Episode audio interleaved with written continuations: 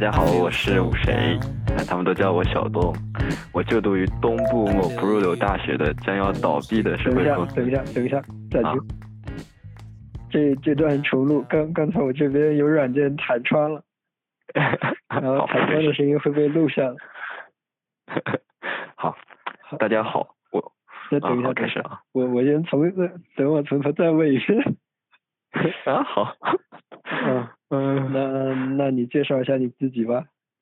好，大家好，我是武谁，他们都叫我小洞。我就读于东部某不入流大学的将要倒闭的社会工作系，目前即将升入大三。我操！好，我我觉得我这这个自我介绍好搞，不是不不入流大学是啥大学来着？南京工业大学。嗯，你能说一下为什么你们你们那个系要倒了吗？你跟我说要倒，但是我还没搞懂。就我我我们校长当时开会对我们院长说，啊、你们学院把有些专业不给学校带来任何的价值，所以我们要把它砍掉。有些专业就是你们专业吗？就好几个专业，但是由于我们专业没有硕士点，我们法学院哦，你们是在法学院建制下边。对，但是我们发哲学学位，哦，因为因为我们需要建成，当时要建成那个综合大学嘛，没有哲学学位，然后就把我们硬拉过去凑哲学学位了。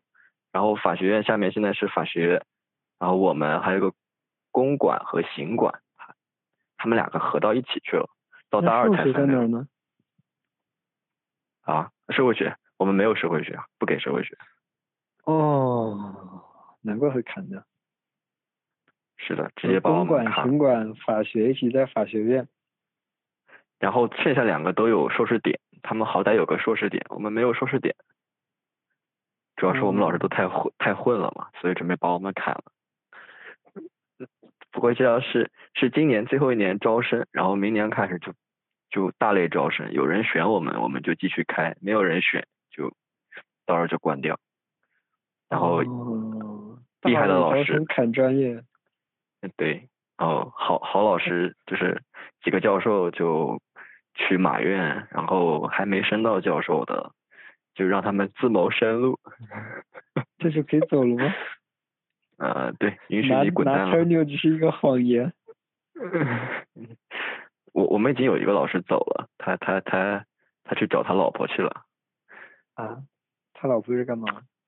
他老婆在广广州教书，在一个专科学校教书，然后他他是俄罗斯读的心理学，读到博士，老毛子那种 性格，东北人，然后他就回去相相妻教子了，就是去那边，去他老婆那个大学，是是你老师是东北人那个性格，还是你老师的老婆是东北人那个性格？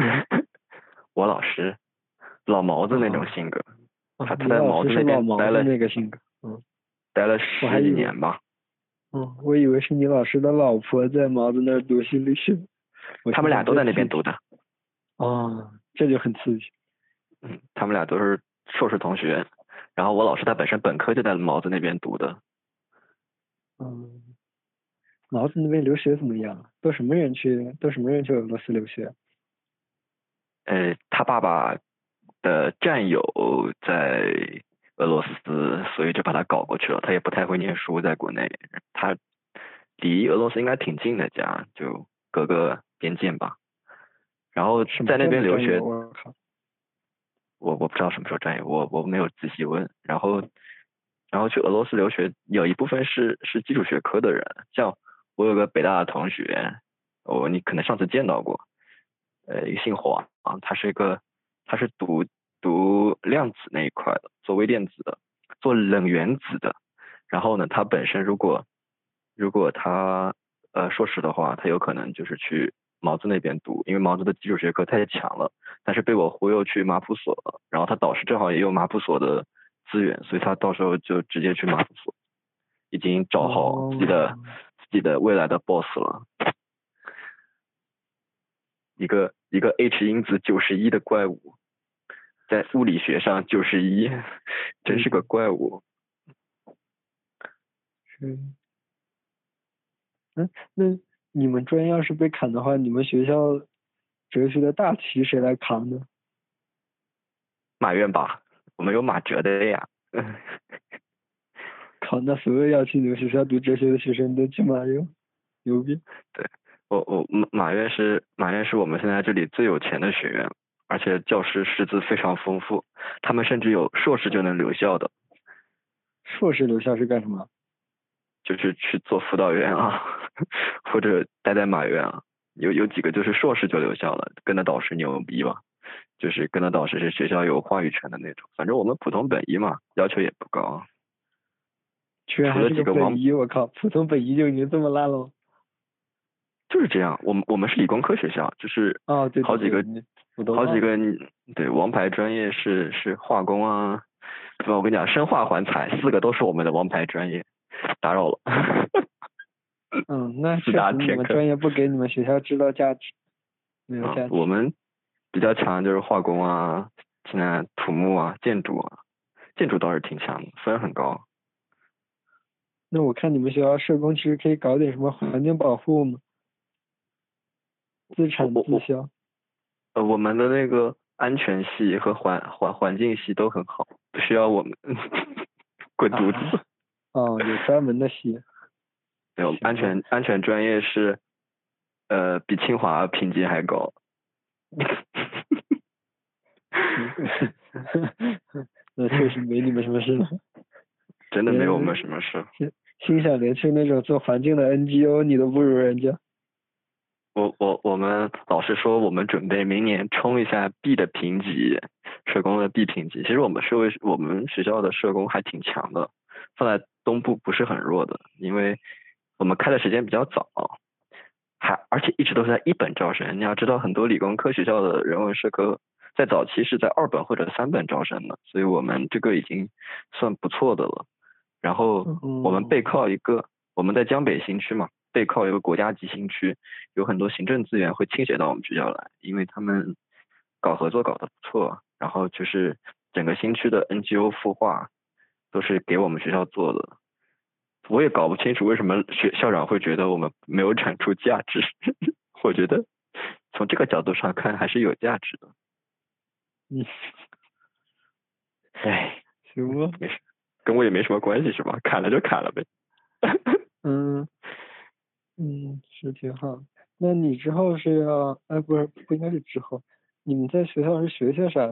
我只知道我们学校社工是学些什么。应该其实差不多，大差不差。我们一呃主要是四大块，一个社会学的东西，一个心理学，然后一个社会工作本身的专业课和凑学分的课。然后我们系的 s e l l a b u 不 syllabus。你看学学了德语之后，这个发音什么的都都都非常得位了啊。塞拉巴斯抄了一，对，抄抄了很多，呃呃美国的名校，因为我导我导师他是杜克和南大的联培博士，他的他的那边的导师是林南，然后呢，所以他比较华丽，知道吧？整整个的大纲都很华丽，然后很丰富，但是其实没有什么实际的考虑。就就就上的很痛苦，社会学和心理学，对，是专业基础课，前三年在前大大一到大三都会有，每个学期都会有，不过大多数比较基础啊，没有很深入的学习某某个方向，就大部分就是啊很基础的学习社会学的理论、社会学的研究方法，还有一些一堆统计，然后心理学的入门课和心理学里面的治疗那一块的东西。哦，那你们的学法等于是，哦，我明白了，就是二十一世纪唯一还在整治疗那套的东西，其实就是社工了。嗯，对，我们就是做心理学自己心理学系自己其实不教。我我我们呃，大概是唯一的文科专业还能带点心理学的课，那主要其实是为了你对对个案和对小组的时候，能够运用心理学的知识去拉近距离。快速的拉近距离，但是其实大部分大部分学校的心理学专业也没有心理治疗。啊，对，我们大三上心理治疗。对对。心理辅导。我我我心想上心理治疗的可能也就也就社工了，心理系自己都上的很少。嗯，然后我们的心理学老师大部分都有职业职业资格，所以他们基本上都是以比较实践的态度来教我们心理学的东西。啊，这是你们的心理学老师吗？对我们心理学，我们心理学老师大多数都有职业，他们都都出去做心理咨询师的。哦，那这个好不一样啊！你知道我像我们学校的心理学系，或者说我研究涉及到的那部分的心理学，基本都是天天蹲实验室的。不要说从业资格了，大部分都会觉得，首先精神分析是骗子，然后出去做精神治疗是不入流的，就是那个不是正经的心理学，嗯，那个是心理治疗，我们要和他们划清界限，就是这种。哦，好吧，他们他们在本科和硕士、博士学习的时候是很很偏向于呃，就是他们实验室那种做法的。但是到到到博士，对硕士之前还是这样。我我的老师跟我讲，他到博士的时候才转向心理治疗的领域。他跟的老师就是那一块教育心理学那一块，有一个老师是现在的系主任。主任实验室的呗。啊，还有一个一个有职业的老师，他就是他是日语的本科。然后工作了两年，发现，在在五星级酒店做翻译好难受啊，然后就去跨考南师大的心理学，然后去做了心理咨询师，然后再到我们学校。不过她嫁了个好老公，你要知道我们系大部分老师老公都比较有钱。为什么？对吧？嗯，因为我我也不知道。为想要知道找一个有钱的老公或者或者说伴侣的办法。啊，其中一个。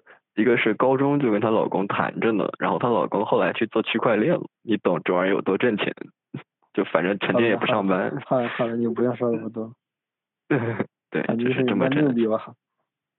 还还有一个是啊，他他他经常在课上秀恩爱，沈先生什么什么的，就是我跟你说日语本科的那个老师，呃，他他们我不知道怎么认识的。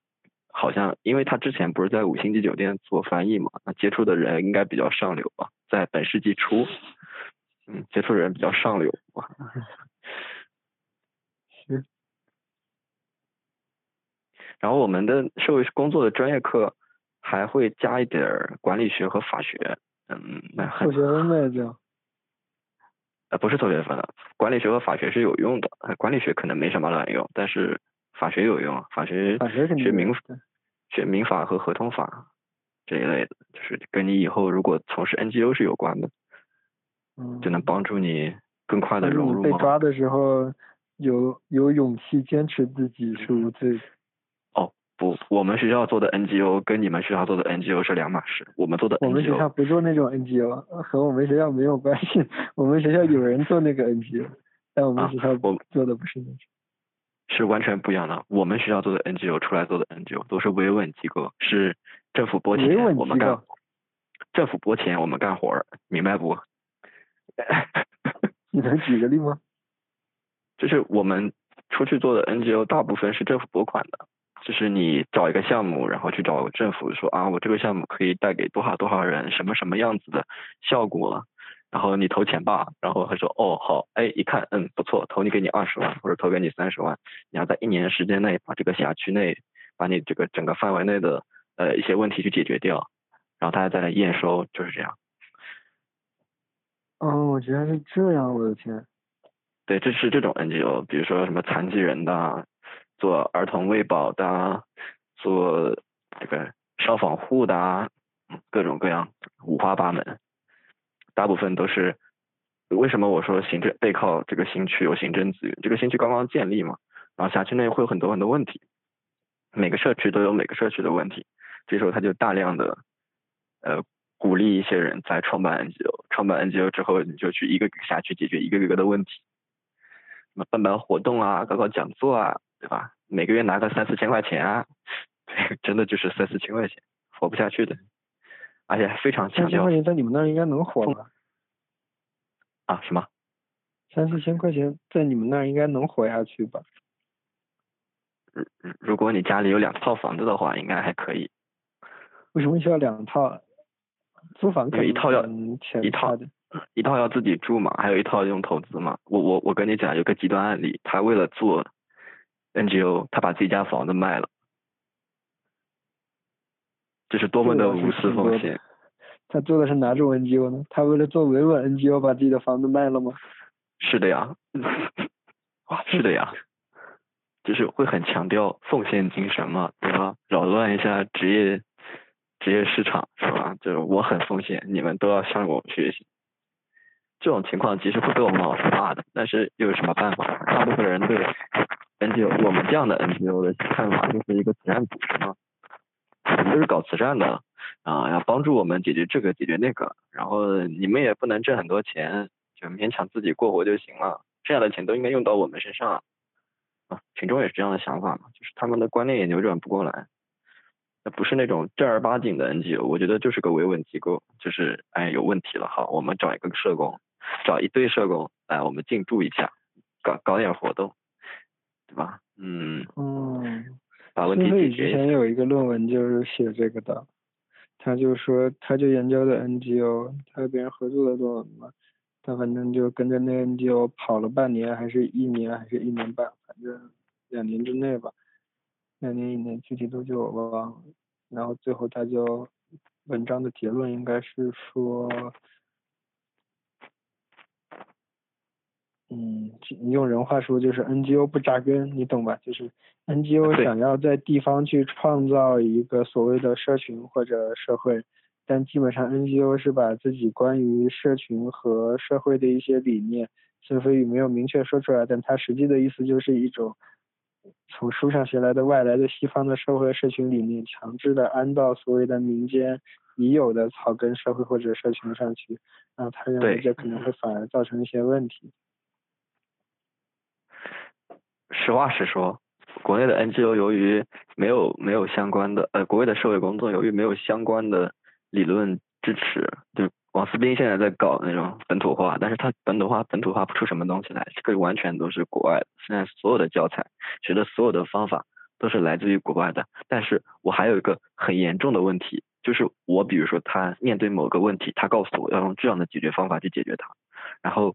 我就会想问他为什么这个老师是解答不出来？他说书上就这么说的，你就这么做就行了。我说那为什么这个方法就能把这个问题逆转了呢？他他说他也不知道。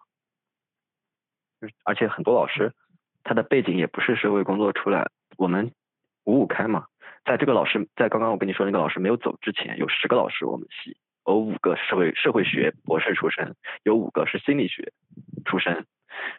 没有一个社会工作出身，那可能社会工作博士也是这两年才出现，但他不叫社会工作博士，叫社会学博士（括号社会工作方向），是是这样，他并并没有就是形成一个比较体系化的专业教育，所以培养出来的我们就是为了干什么？就是政府需要我们去维稳。嗯嗯，了解，我都没想到呢。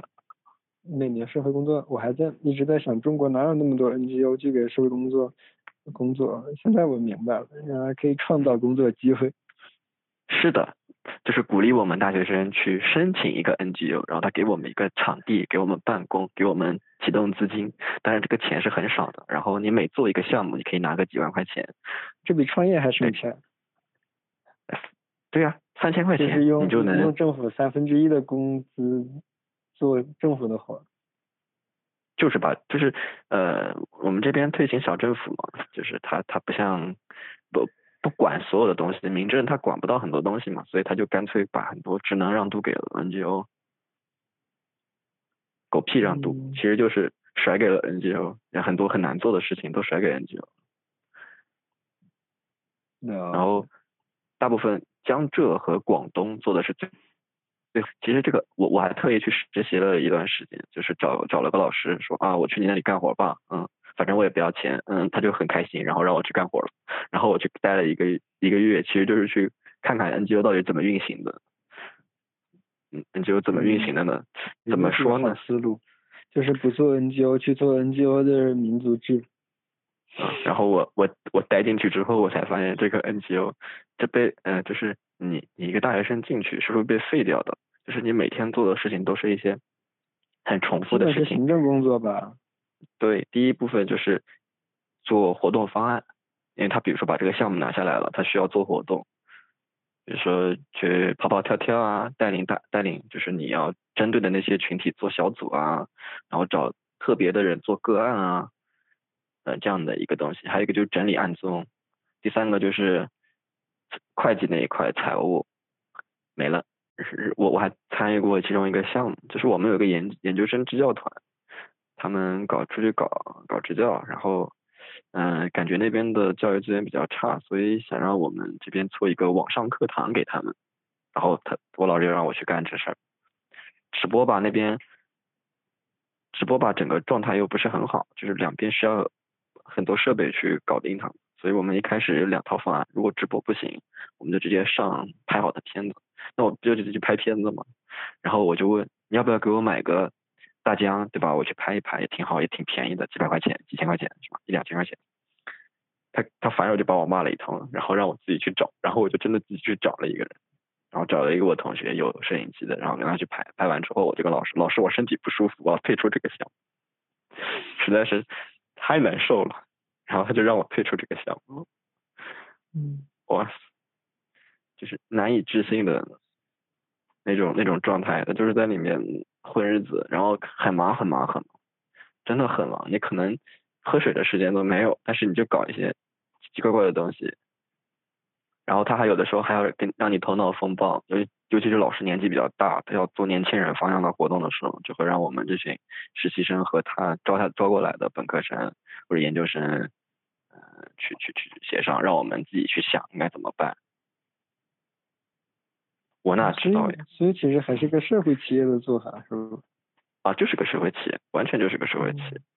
而而而，但是我老师这个机构其实是一个属于政府性质的，它有政府背景，它不是单独的个人创办，它它它有一个政府，它有一个政府的职务的，什么某某某主任吧，社会发展什么中心某某主任。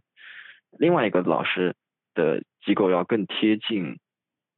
社会一些，我我也去看过，他在某个社区做了一个离婚调解，婚姻调解，啊不一定会调调解婚姻，他啥都调解，但是大部分就是婚姻的问题，然后找了两个学生，两个他的学生毕业之后，然后专门服务于那个社区，因为那个社区可能那个社区靠近老的长江大桥那边，反正拆迁啊，对吧？各方各各方面啊问题比较多，然后在里面做调解。搞的那个女生说：“我，你知道他们在想什么吗？在想什么？我先打断你几秒钟。没事。就是这种录音，然后不停的听我自己的回声，然后你那边摩擦到麦克的声音，那一瞬间让我感觉，首先是这个节目好像很不严肃，但是这不重要。其实，我突然觉得这个看起来很不严肃，但如果我要显得它好像很严肃，就可以说。”我正在做的就是一个 low-fi 的节目，我觉得是在 音质上没有任何要求的 low-fi 节目。嗯，这这这个其实是，对吧？设备不到位的问题。如果你在北京，应该就没有这个问题。也有吧，就是嘉宾那边的东西没有办法的，就是你和一个人聊天，你只能控制自己的设备，控制不了对方的设备。大部分时候，你只能和一个人用手机去录。然后就是看那个魔剪了。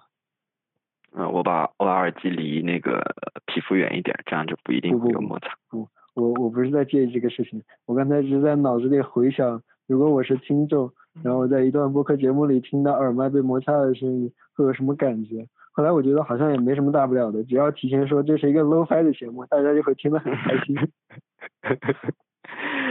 嗯，提前说一下，这是第一期啊，对，问题会比较多，那后面会逐步完善的。没事，只要定下来 low-fi 的基调，就不用完善了，省力。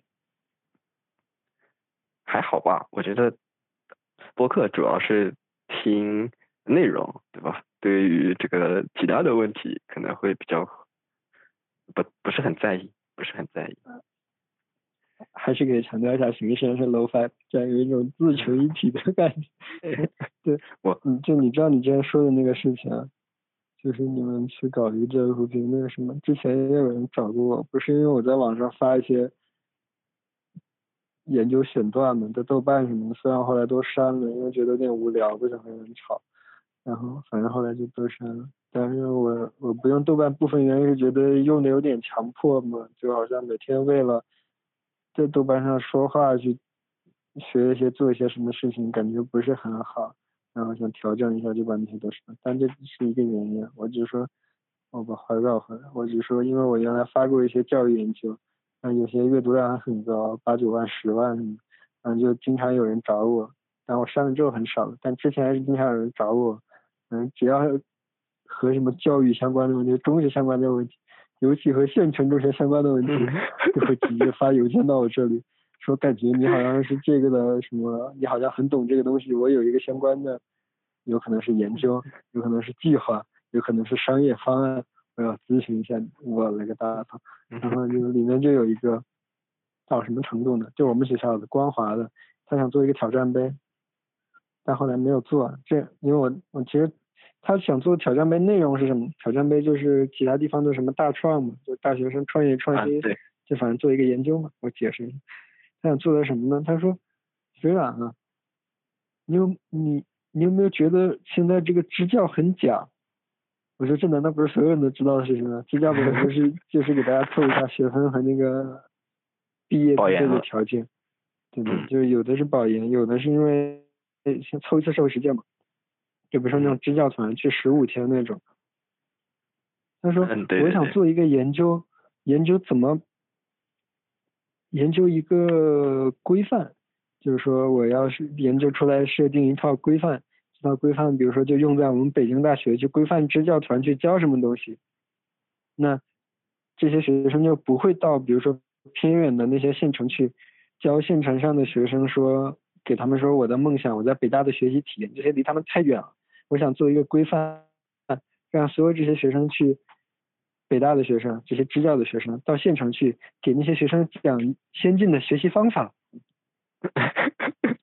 他说：“他说我要做这个，我要做，我要做一个研，怎么怎么开发一套完整的、高效的这个支教流程，然后和一套完整的、可靠的支教内容。”我心想，这他妈不是教教育机构才干的事吗？但我也没没接受。我给他说，我给他说，你这个东西不是研究，就是你在做的这个东西就是一个规划案，它不是一个研究。唯他在挑战杯得奖的唯一可能。就是我们学校有病，单独设立了一个特供。我们学校每年有个特别贡献奖，一些经常和学校相关的很怪的题目，比如说有一年就是说共享单车都报废了怎么处理之类的。反正举个例啊，我记不得有没有这，好像有这么一个题目。我说除非专门我们学校有病弄这么一个题，就是说怎么改善我们学校的支教团，那不然你这个题目没法得奖。但学校怎么可能设这么一个题呢？设了不就是意味着自己证实我们学校支教团很烂了吗？当然全国支教团都很烂，对吧？是的，这还不是事情的最高潮，最高潮是可能上周吧，上周还是应该就上周，上周六或者周日，我在翻那个，我时不时会翻一下朋友圈嘛，但我朋友圈平时通道是关闭的，就可能一个月开一两次。我在翻的时候突然。发现我的列表里刷出来一个支教团，然后我就点进去看，我点进去看之后发现就是那个人的支教团，我为什么知道呢？其实我都忘记他微信 ID 和名字了，但是我点进去看之后发现那个支教团教的都是学习方法，他真的他真的几个人去支教了，就支就对对对，就就是给人讲学习方法了，而且。最离谱的是什么呢？他们这个东西拿到了广西一个什么教育慈善基金会的钱，是拿着钱去做的，就不是拿我们学校的钱，等于做了一个社，刷了一个社会履历，也不好这么说吧，人家有好的那个初衷啊，或者说结果有这方面的这个，但不考虑这种结果上的问题的话，这个事儿最好笑的是，居然这个项目能拿那个基金会拿了二十万还是多少？二十万。对啊，就是这这个项目的核心就是每年 报销这堆人的车费和住宿费，然后让他们去广西的一些偏远县城传授最先进的学习方法。我我跟你讲，这里面十万是你们学校的牌子给的，剩下的十万可能就是项目经费。我我我当时就人都傻了，但我我也我也不想特别讨论这个事，这个事情没有什么可讨论的。我觉得说学校再烂，这这个这种改进法也是有点问题。但肯定比之前那个说拉一群人去讲理想要好一点儿，但你说好多少未必。嗯，他可能有自己的自己的一厢情愿在里面吧。然后这个基金会也是。大家都会有一些 自己的一厢情愿在里面。觉得觉觉得这样应该会没问他他可能觉得这样是一种提升，但是可能，嗯，就是对那些学生来说不一定。因为这种学习方法多少年积累下来很难改。嗯，而且这只是一个问题，最重要的是说，你拿钱去做这个事儿就有点太太感觉好无聊。就是其实你拿二十万，真的你组织要团什么的，其实可以做更更稍微有意义一点的事情的。这是这事就勾起了我我我对基金会的一些。一些了解，就是我在疫情期间不是干了个事儿嘛，对吧？这还被国安搞了嘛？嗯 嗯，了解了解。呃，那个事儿，因为我负责就是慈善基金那一块，然后我就找了几个圈内就是研究慈善基金的人，然后然后聊了聊，还有的人在慈善基金做做做事儿，一个是北师大的叫徐世林老师，他是风风险那一块做做研究的，他是专门做基金会研究的。当然，他可能对风险救灾那一块研究的比较多。然后还有一个易基金的易基金的老师，北京易基金，然后就是南京的爱德。然后像这样的头部基金、头部的慈善基金，他们的管理流程就非常非常的完善。然后他们也知道一个项目应该怎么去去评审。但是可能广西那个项目可能会会会会因为你们的名头唬住他们了。就好比我去做田野的时候。对吧？我今年去到田野还是拿着去年的牌子去的，就是他们一一一度认为我又是我是北大的学生，然后就给我呃比较好的待遇。其实很大的原因就是这个学校牌子会给会给很多人对吧辅助他们，然后他们给你点钱去做这个事情，而他们也觉得这个事情可能是有意义的。嗯，就是你今年是去做什么田野来着？你是去一个淘宝村是吗？啊，对，去去这个淘宝镇，嗯，电商电商镇。对他整个镇都是做做做电商的，没有人从事农呃从事那个，啊就是他们是一个产业链了，就是从种植开始到销售，到打包到快递都是一个镇上完成的，全部是做淘宝。美术啊这些活也是本镇的人在做。啊是的，他们他们自己自己干呀，对。哦，什么淘宝直播也专门有人做是吗？啊对都有都有，这是全产业链。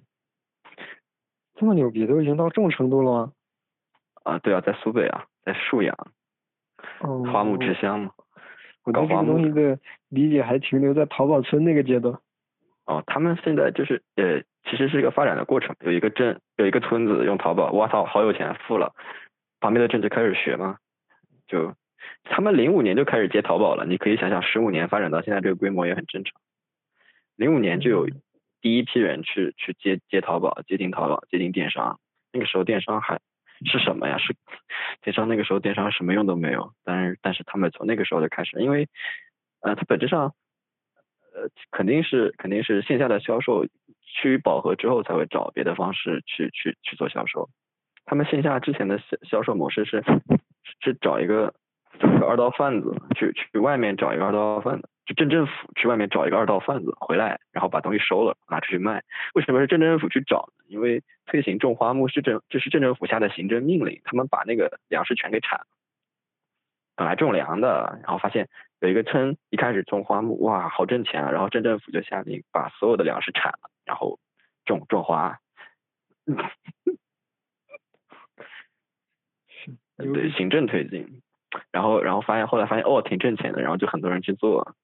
然后做着做着，哎呀，卖不出去了，怎么办？我们去看看，哎，有有一些年轻人回到村里，哎呦，我们用电网上的方式去卖，然后去网上打广告，然后去电商做，然后发展到一一六一七年开始就就整个电商也趋于饱和的时候，他们就开始搞直播，就各个电商平台哪哪里出来就往哪里钻。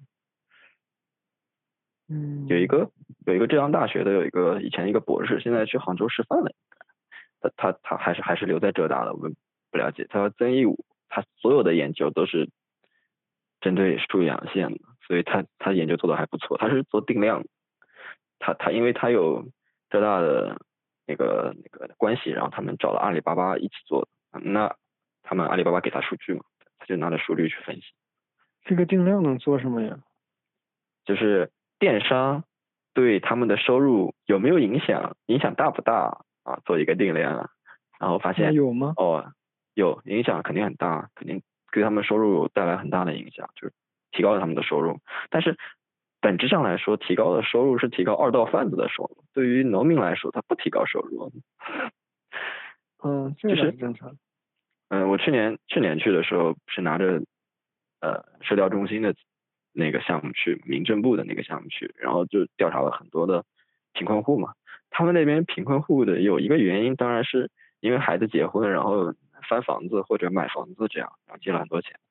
但还有一些就是，就是他们其实是他们也都种，他们不种粮食的，所有人都不种粮食的。但是他们种那个花是有是有季节性的，它并不是说。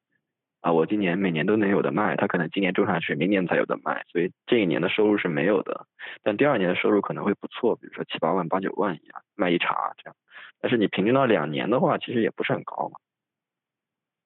嗯。所以，所以，所以二道贩子赚的比较多，但是，呃，说实话。这个二道贩子赚的多的话也好说，然后有一些人主要是因为他们家的孩子或者孩子太小，要么就是孩子太小，要么就是自己本身文化水平比较低，然后没有去接入淘宝。一般来说，如果你觉得二道贩子赚的多，他们可以自己开淘宝店，但是现在淘宝店呢需要前期很大的投入的，因为你知道排名，就对对，你要你要去刷单啊，对吧？然后容易被封啊，封了之后你还要再，他们一下子。会连创建五六间淘宝。他们那个镇上的人都知道刷单了吗？他们都刷单，不刷单没有排名，排名不靠前啊。曾一武的第二个研究就是沭阳的花木，它诚信问题很严重，就是在网上的那个风评很差，养不养不活嘛，死的死，而且它就是会用假的品种、不好的品种来冒充好的品种，拿便宜的品种冒充贵的品种，因为你也不懂嘛。然后他就发给你，这最主要我我去做定性的时候，我就知道最主要的原因就是有一堆投机倒把分子，然后就就在那边扰乱市场秩序嘛。正常的商户是不会这么干的，但是但是这个印象是很难转变的，所以我就是用那个定量的表述去看在线上到底有多少呃那个诚信度的问题到底是什么样的一个问题。然后他们其实还这个怎么看啊？是是看他们的那个纠纷率、差评率吗？应该是的，用的就是啊，用的是一个一套一套比较复杂的定量方法。反正我也不做定量，我就看一下它的最后的结果。当然，就是这个诚信问题，我我已经找到答案了，我不知道他找不到，有没有找到答案。就像一个做定量的人，看另外的人写的定量的文章，也就只看个结果。啊，对，因为他那套分析一般，对吧？每个人都有每个人都一样，让人搞不懂的地方。我们的方法都一样，我们只是选择不同的变量，生产让人不同的困惑。嗯，对，用不同的模型走一遍是吧？用一个大家都不懂的模型。嗯，这个很少，就是只只有那种特特别拽的敢用一个大家都不懂的，一般是用一个大家都懂的模型，然后用一个大家不太懂的原因说我要把这个模型改一下，然后我改来这么跑，这个挺常见。其实原因倒还挺简单的，就是其实电商也在内卷，他们整个镇做的人太多了，形成了一个比较比较内卷的状态。我我反正现在做的研究就是做这一块，然后因为钱连亮他做过呃乌哦就是义乌，他是义乌人嘛，做过义乌那边的内卷的研究，然后两相对他是做人类学取向是吗？对。都是人类学取向，我我待我进去也是偏人类学取向，我我待的时间还比较长，前前后后待了一个多月吧，就这次去只是呃专门找一些人调研，然后之前去你人类学取向体现在哪儿？体现在参与式观察，嗯，嗯，其实其实我觉得你说的这个还挺社会学的，钱连亮那个之所以我说比较人类学取向，是因为不是因为它的研究方法人类学取向，主要是因为它用的那个框架很人类学化。嗯，对，他不写，他他不会社会学化，他他不太会。对，人类学有一套有一套专门的这些框架，而且特别适合做这些。就人类学有大量的做全球化或者全球分工这些的民族志。嗯，他你他最早他和这个还有点区别。呃，我我这个还是很社会学的，很社会学的。他最早做做儿童那方面的研究，做那个更人的学化了，对。孤儿做孤儿研究。对对。那那个那个连主题都很人的学化了，他后面做的这做做 U 那个感觉只是那个思路上很人的学化，其实你拿数学的方法一样可以做那个东西。嗯，他内卷之后。啊，话话扯回来，然后内卷之后就会就会导致他们，呃，就更加激剧烈的竞争，那就有一些投机倒把分子进来扰乱市场秩序，然后政府是很难干预的。扰乱市场秩序是说什么？一个一方面就是他找那些新的平台，现在不是像抖音、快手都在做社交加电商嘛，他就到那种新的平台去，然后用一些假的东西、不好的东西。雷二爷前两天才转发给我一句话。啥呀？我昨天晚上写会员通讯的时候还嘲讽，但雷二爷也不是真心相信那句话，他只是转给我那句话说，快手加教育是二零二零年在线教育的最大机会。拉倒吧。我他妈心想 快手加教育，然后今天下午，我母亲坐在沙发上，问我，他说你知道抖音上那些九块九的课到底是怎么回事吗？九块九那些企业挣什么呢？我说那是导流课，他们也不会赔。我妈说她有个学生去上那个课，说九块九的课其实什么都没讲，讲东西的课还是需要付更多钱的。我说这也正常啊，但是我又问我妈，我一直有一个疑惑，不知道你能不能回答我。我妈问我是啥，我跟我妈说，到底是什么样的人会在看抖音和快手的时候，看到一个中小学教育的广告，并且还觉得这是可靠的？为什么教育企业会跑到抖音和快手去投教育广告？因为流量吧。因为我妈当时说，肯定是看的人多吧。我当时想到第一件事情是，那这些企业应该去 Pornhub 投投广告。他们应该把自己九块九的导流课全部投到 Pornhub 上。但是他们没有，所以，但是我没好意思跟我妈说这件事情，我就我就支支吾吾就过去了。因为 P 站要翻墙呀，这个理由很可靠，是的也，可能是真的。如果如果有一个不翻墙的破 Hub，可能真的会有人往在上面投课上广告。说不定啊，什么编程啊，什么？嗯，那种广告满满天到处飞嘛。CS 还是 CS 才是二十世二十一世纪的学科，嗯。那，你你去淘宝村的话，你有了解过一些什么淘宝村的前研究吗？之前的研究吗？我其实没有什么太多的了解。嗯嗯，你有什么？就我也没有，我就是本来准备找你打听一下，没想到你也没有。因为淘宝村它 它最早的发展，呃，其实我跟你讲，淘宝村这个牌子是买来的，它不是说它做淘宝，它就是淘宝村，需要阿里巴巴的认证，阿里巴巴的认证四千。四千八百块钱一年，你愿意交那四千八？对，他就给你一个牌子，说你是淘宝村。对我，我这这这个是我了解的行情，可能今年行情这个四千八是认证费吧？不是认证费，就是他会邀请你去他的那个晚会上，然后去领这个牌子。懂？啊，我靠！所以当地村村村村委会每年都会出这个钱，那有的时候今年就没有。像去年他们就没有出，所以他们的那个认证就到二零一八年有一个牌子叫二零一八年淘宝村，对他们这个淘宝村其实是有是是有这个阿里认证在里面，就阿里啊承认你是淘宝村，但是这是花钱买的。哦，所以是个有限的淘宝村。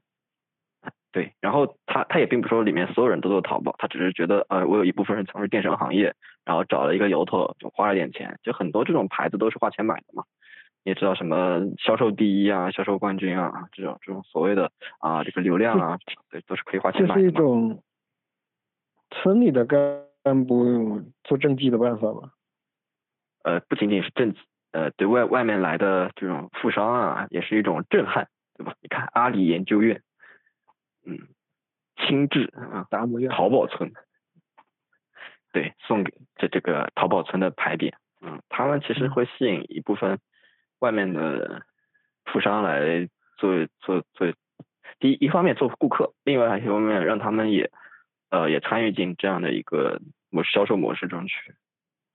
去，他们本身富商也需要一些东西嘛，像他们最最早做做那个花木的那个村叫周圈村，他们现在已经改种盆栽了，那一一棵盆栽会很贵嘛，因为为什么会很贵呢？就是他要从山上把那棵小树树苗啊树苗挖下来放到盆里，那这个盆里那个树要长十年，才能完全就是不畏惧外面的环境变化，所以这个时间成本比较高，然后它还有一些大施所谓的大施工，就是他用。啊，各种方法让那个树的造型呈现一种独特的美感啊，比如说迎客松那种感觉，哎呦，迎客松那种感觉，或者啊各种美感、各种造型。然后由于盆栽是独一无二的，因为每棵树的形态不一样，所以它可以卖的很贵。比如说，嗯，这给给别墅的可能要上万一盆，或者十万一盆，嗯，很大很大的。然后当然还有很小的几十块钱的都有。他们已经转行做这个东西了。嗯，感觉有点像福建那边好多地方，好像就是一整个县都做都做石头，也不是石材，就是做那种石雕。我我我其实其实淘宝村里面最有意思的是河北，河北有一个河北有一个县做殡葬用品。嗯，就是当时你说淘宝村的时候，我一直在想一个事情，但是我都没好意思跟你说。但既然现在你都提到殡葬用品了。我就说一下吧，就是我当时在幻想一个小说场景，就我不知道这是不是真的，我在幻想一个小说场景，就可能在中国大陆的某个地方的一个偏僻的乡村里，那个乡村是一个淘宝村，他们整个村的主要业务是做各种奇形怪状的充气娃娃，就有，因为你提这也有，当然有啊。情趣用品都有专门的淘宝村去做的，他们还分工很明确。情趣用品我知道，我就在想会不会专门有一一整个村都做充气娃娃，然后整个村的所有单身汉每天都和那堆娃娃泡在一起，就有一种很很超现实的感觉了。他们他们做娃娃的就不会跟娃娃泡在一起。这就没劲了。我觉我倒是能理解这个，就是我完全能理解，在现实里，你每天做那些东西是不会和他们泡在一起。但是我还是会幻想说，如果有一整个村的人都做那个东西，并且还和充气娃娃一直腻在一起。嗯，你可以下次下次下次可以去做做这个东西，可以去看看这个地方，肯定有啊，它。呃，情情趣用品的产业，它肯定是分工协作的，就好比啊那个星河，呃，就是我去的那个地方也是，它周围几个镇都做这个，然后他们还会形成一种啊，除了花木以外的辅助产业，比如说你盖花木要用大棚吧，就可以帮你造大棚，你盖花木需要一些布啊，各种各样的防鸟的、保温的，它也专门有人做这个，甚至有人专门做胶带，因为打包需要胶带。他们拿胶带嗯，这这种一半是自然形成的，一半也是更上一级的行政单位的安排吧。就是还是有这种。镇镇那个镇，我跟你讲，穷到什么程度？就那个他们的镇政府是二级危房，是上个世纪八十年代建的房子，用到现在，没有没有别的原因，就是因为电商他不交税，他没钱，他真没钱。过度卑微，是的，他真没钱，就非常穷。但但是但是你那那那个镇就会给你一种非常魔幻的感觉。就一方面，它的路都很很差，就很多路是非常非常差的。但是另一方面，又全都是豪车，就遍地的豪车。这可能就是有钱的淘宝村吗？我也想这么有钱，太难了。我可能只能去。专门怂恿一整个村的人去做一些别的东西。既然充气娃娃都已经做了，那我可能只能怂恿一整个村的人去做网课。做网课？你这传销好吧？你搞得像传销一样。一个意思。就就呃，那个淘宝那个淘宝村其实，就是我们看到的都是他富有的一面，但他其实我我我跟你讲一个我的受访者，他很有意思，他有他有很多个身份。首先第一个身份他是政府的呃聘用的村村干部，就是他比较年轻，他是个村干部。第二个他是一个什么都卖的二道贩子。第三个他曾经是一个不正规洗浴场所的老板。第四个他他的本本业是电影摄影师。电影摄影师拍过啥？对，他他拍过那个一个夏天，就是去哦哦，看过看过，不是不是看过，我说看过名字。啊，就是就是他就是他参与拍摄的，然后他在回回乡发展的那一年，收到了《人民的名义》的拍摄邀请，但是他因为要回家，他爸爸爸爸让他回来，他爸爸把首先把他的姐姐嫁出去了，第二就去开了一家洗浴中心。说我又不好意思，他就说我年纪大了，不太会打，不太会打理的，希望他回来帮着他打理，然后他就乖乖的，不是乖乖的，他就没办法就回来了。他之前还做过记者，嗯，做做他在那个省江苏省的那个公安厅，还有陆河区的公安局，还有一些城市呃就是频道里电视的频道做记者，然后离职的。原因有两件事情，第一件事情他是在做公安厅的，呃，就是外派，类似于记者那种拍，就是拍局长啊、副局长出席活动那种照片的拍摄人员的时候，他老师推荐他去的。他毕业的时候，老师推荐他去的。然后他去了之后，有一天有一次有一个上访的事情，就是你也知道上访这种事情是比较敏感的问题。然后，然后那个民警就恐吓那个上访户说：“我已经把媒体找来了，就让他假扮媒体。”然后当着那个他的面让他们签一个保证书，就是我再也不上访了，再上访就怎么怎么怎么样。然后在那件事情，他就从公安厅离职了，不干了，然后去了一个江苏的卫视的一个频道，然后去那个频道，他做了一个做了一个深度报道，做了一个维权事件的深度报道，干了十天，就把那个从头到尾把这个维权事件写得很深嘛，拍的也很深，然后去给台长看，准备。放，台长说这个是肯定放不出来的，然后他一气之下又辞职了，去干电影摄影了。然后电影摄影干到他最火的那一年的时候，就是事业的最巅峰的时候，被他爸喊回家了。然后他回家之后呢，不是有那个洗浴中心嘛？然后他的第一桶金就是洗浴中心挣来的。然后那个洗浴中心不太正规，提供嗯特殊服务，然后没问题，挣了挣了第一个。第一桶金，然后之后他就去做，然后为了为为什么做村干部？就是他为了融入重新融入当地的环境，然后他就去报名去考试，考上了村干部，然后就相当于因为在熟人社会、农村的这样一个熟人社会里面，他有一个村干部的身份是比较好重新融入进去的，所以他是为了重新融入，然后为了获更快的获得一些他需要的信息。所以他就做了村干部，所以他身上集了大概四五个那样的身份在一起，所以他很纠结很矛盾，在什么都卖的那个地方，他也不知道自己应该专精于哪一个方向，什么都卖嘛，干很多事情，不仅倒腾花木，还倒腾那种仿真花啊之类的东西，他投资建厂这样，这是我见过最有意思的一个访谈对象。嗯。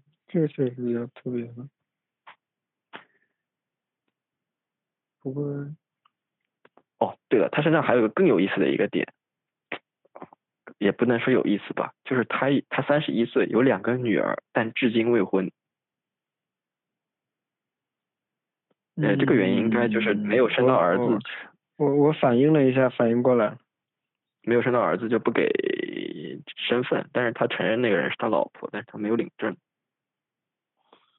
嗯，可以理解。嗯，我当时他说的时候，我我也反应了一下，我反应过来了。嗯，三十一岁，两个女儿未婚，这挺好。什么鬼？啊，然后他，嗯，你你拿到的这堆资料，感觉很难写 paper。啊，没有，我们我们当然会着重去了解一下，对吧？为了写 paper，我现在这些东西都是，呃，就是当时去的时候我没有预设，没有预设一些东西，就是单纯的把所有的情况都了解，了解整个电商产业的问题，然后了解他个人的问题。到现在就是要去写内卷的时候，就会着重的把那些关于呃怎么扰乱市场秩序的，然后怎么恶性竞争的这一类单独挑出来，然后又放到 paper 去。等于还是个这个文，那这样这个文章的性质就更接近一个公管文章是吗？就是它很像是我做了一个公共政策分析，就是我们假设淘宝村很像一个公共政策。嗯，不完全吧，反正这个东西的这个受众更像是政府是吗？对。倒也挺符合社工的定位。因为很多东西你写写了，它也发不出来嘛，对吧？我们干脆就正能量一点，啊，把问题指出来，然后话锋一转，对吧？根据什么什么战略，什么什么东西，我们可以做的怎么怎么样？哎，政策做一个政策建议，这样这样应该会比较好发一点点吧。但是发文章，由于我是个本科生，就很难发一个比较不错的刊物。看一看材料吧，这个材料得找一个好的点，看你材料多不多，就是还是得找一个好的店才好做。就是不同的材料剪裁方式可以很不一样。嗯，同样是做淘宝村，我们学校邱泽奇也没。说实话也没特别多资料，就每年都能发一堆。哦，他是像他这样啊，嗯，这就这不就是前两天发出来那个齐步怀归那个讲三和大神吗？其实那篇文那本书讲三和讲的不够彻底，但是由于老师主笔的那个老师比较厉害，对吧？是那个我们李研究员的理学部委员的徒弟。是是社科院是有一个姓李的，我也不说是谁了，他是他的学生，然后留在社科院任教，你想一想，那不就是他，对吧？最最最青睐的学生了吗？然后就就靠着他那一层，然后靠着他有一个师妹在在在出版社工作，然后就就删掉一部分敏感的东西，然后就发出来了。很，之前有很多人做三和三和大师，就就就其实就是一种学术圈内的潜规则，大佬肯定发这个，就是你去看邱泽奇或者去看田文亮的文章，但田应该可以放在一起说，特点都还是那个材料剪裁都还是特别剪裁过一下。我的意思就是说，你这堆材料好好剪裁一下是可以。是有可能可以做一个不那么正能量的东西，就是也不妨碍你同时做一个正能量的东西和一个剪裁更剪裁过一下的东西。我说的剪裁不是说你做就是说不是那种东西，我的意思是你看材料里面其实还有很多可以挖的挖的东西，就是你相当于你那堆材料你直接用内内卷或者之类的。想法去处理是一个打直球的处理方式。对，还可能有别的东西。很多，对，可能有很多别的东西是值得想一下的。比如说，很明显，钱林亮做的那个东西就不是打直球，对吧？对。他那个东西就会，他就会跟人类说话一样。他，他之前还切切入那个呃孤儿的时候，还会从孤儿的零食啊。就那一块东西切入，就反正他点选的都比较奇怪，你想不到，但是写出来又觉得很有意思的那种点。其实人类学嘛，人类学就这样。就是我的意思就是，是可以做的，是是可以用一些比较奇怪的剪裁法的，因为材料反正就那么多，也不分多少。呃，材料可以留着嘛，万一德国毕不了业，对吧？拿出来糊吧糊吧，说不定就能毕业了。所以你是可能性也不大。德国留学了是吗？是的呀，但是就是这个主要看国际关系嘛。我觉得德国跟中国的国际关系应该还好，就不至于让我去。没有什么特别大的问题。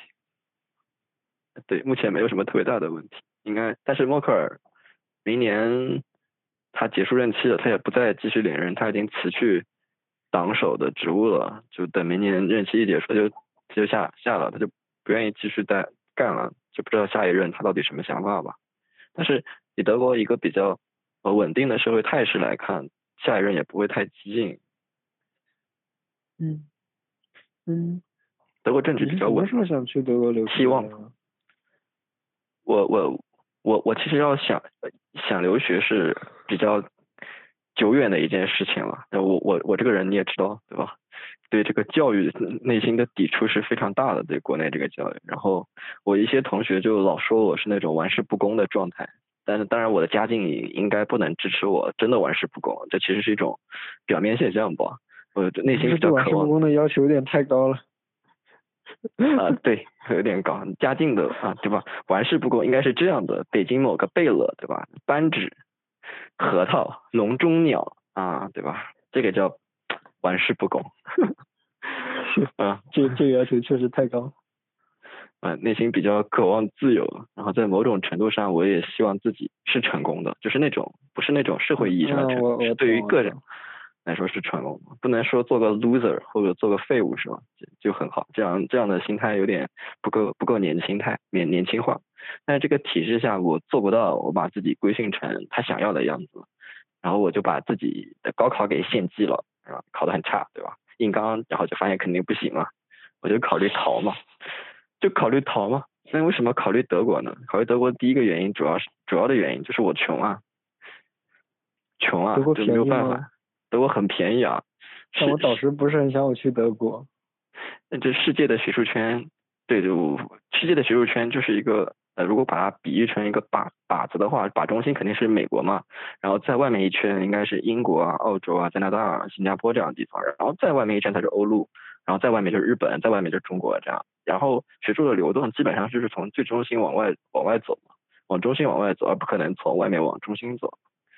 就很少很少很少很少从外面往中心流动，就所以如果条件允许，肯定会奔向一个更中心的位置。那显然这个条件是不允许，所以德国是一个性价比很高的国家，因为它不收学费嘛，它公立教育是不收学费的，除了一个州叫呃生活费官方的官方给官方会给一个生活费标准，因为你要把那个生活费存到第一年的生活费存到那个银行里做一个。做一个限制账户，就是把那些钱冻掉，他每个月给你多少个月，每个月给你八百多欧的生活费，所以你一年第一年的生活费大概是八万多，八万多人民币。那这一万啊！我天，一一万欧，然后八万人民币的生活费。便宜多了。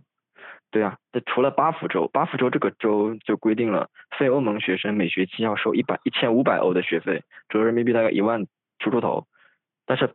我跟你讲，巴福州这个地方就很奇怪，它很有钱，它非常非常有钱，因为它靠近瑞士。然而这个有钱的地方就越越想自己更有钱，然后他就开始收学费。然后它里面有一些非常牛逼的大学，有很多精英大学，比如说曼海姆大学，还有一个更精英的叫海德堡，海德堡就在巴福州，但是他他收他收费啊。然后还有斯图加特大学这一类，这一众精英名校都在都在巴福，所以他这个钱收的也手软的，因为。德国的毕业是没有一个特别的时间限制的，你可能你读完了，也也没有什么六月份毕业这种说法，你可能三月份写完了，然后提交了，学术委员会通过了，你三月份就毕业了。有的人十一月份、十二月份提交了，哦，通过了，就是十二月份毕业，也没有什么毕业典礼，你爱咋咋地。就就就德国大学不喜欢给学生一种归属感，因为他们也不靠学生活。但是美国大学是靠学生活，所以他们会给学生一种归属感，希望你们以后成功了多给我捐点钱。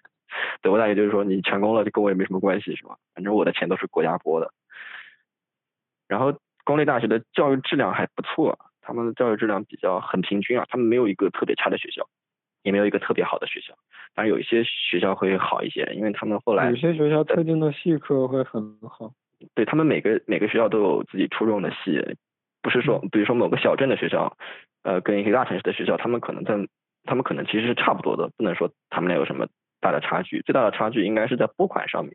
他们在本世纪初，因为为了区分一些好学校，区分一些不那么好的学校，但他们没有这种说法，就区分一个普通一点的学校，他们就分出来一个精英学校。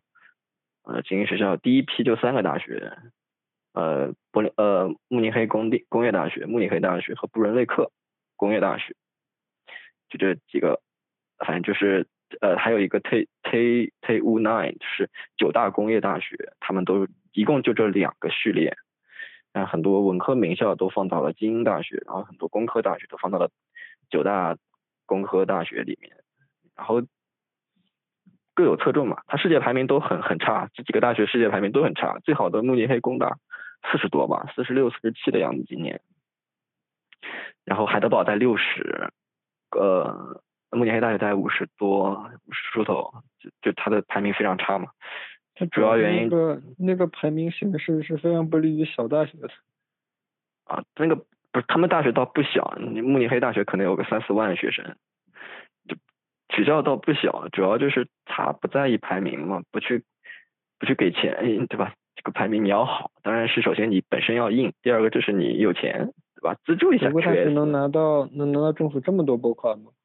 政府一年三十多个亿欧元吧，平均一个学校，一个好学校三十多个亿是欧元是很正常的，而且而且他们喜欢跟马普所做合作，马普所他不颁学位，但是马普所会跟学校合作，嗯，他招学生之后，嗯、合作的大学给那个学生颁学位，然后马普所的学生，马普所很有钱，马普所是世界第二大研究机构嘛，除了哈佛以外，哈佛哈佛是第一，嗯他是第二，对，他他每年的学术经费是这样的，它可能每年的经费有几十个亿、几百个亿、几百个亿，它不设上限的，关键就是不设上限的，呃，大概是有一个是有一个预算，但是这个预算就仅供参考，然后它有一些一些组织，一些国家级的公益公益组织，所谓的国家级的公益组织，这个公益组织它审核你的，就像我们的那个国家科技委这样发的那些基金一样，但是那个基金就是，比如说我我见过一个一个家伙在那老导师要求他在两两个月内花完八十万欧元，那捐两个对撞机就好了。嗯，不是，就是去买设备吧。然后大家都知道马普索很有钱，所以都不愿意不愿意把价格压低，所以他们就一直一直都是原价买设备。对，就是马普索非常有钱，有钱到令人发指。嗯然后其实这这另外一个，他他不会希望就是嗯排名其实是用来吸引吸引学生的嘛，就是为什么德国去的德国留学的人不是很多，一般就国内就同济、交大。同济去的很多，对，就是对，同济大部分同济，对他们那边因为跟他们有合作，因为他们传统的学科，比如科有那个传统。那机械啊，还有车辆啊这几个德国比较老牌的专业，他们有合作，所以才会去。正常的话，一般人不会去德国。首先，大家中国人都喜欢看排名嘛，对吧？大大部分人都喜中国人主欢看排名。要也就是英美、香港、澳大利亚、加拿大，主要还是英语国家。呃，对，然后这个对，还有一个不出圈的原因就是这个语言的问题，还有一个一个语言，一个是严格的毕业要求，在德国毕业最难的是本科，第二是硕士，第三才是博士。博士不难毕业，但是前面的特别难毕业。嗯就是有可能你比如说三年，他的本科学制是三年，研究生学制是两年，你可能本他而且他一般支持本硕连读的，如果你本硕连读下来，基本上没个四五年读不下来，呃，就是超大概一两年是很正常，超个三年也有，超五年的也有，就是嗯，就他比较恐怖，你到不了毕业条件，他就不会让你毕业，这教授都比较严格，因为反正因为每年国家在一个学生身上的投入大概是五千欧到六千欧欧元，就是给你的各种补助啊，给学校给到学校啊，平均到一个人。不管你是留学生还是本国人，都是这样的，所以他给一个比较好的国民待遇。但是现在很多专业都改成应授了，尤其是一些交叉的新兴学科。但是德国老牌的理工科和人文社科对德语的要求都不低的。你想哲学，哲学对语言的要求是德福满分，就一分都不能扣，必须满分，他才让你读，不然就不让你读，很恐怖的。张正原来也想去德国留学，学了一年德语，后来放弃了。就在我们学校就报了一堆德语课，他那一年简直噩梦一样的，每周都要上很长时间的德语。啊，我现在也是每周都要上德语，然后后面还要继续上。就是德国它有一个特有的 diploma 学制，这个学制是很恐怖的，它一共十个学期，你如果毕业就给你一个 MA 的学位，这个 diploma 学制里面包括两个学期的专业实习，就是你专业实习不过，你是不能参加毕业论文的撰写的。这个实习就是去各种大厂里面干活儿。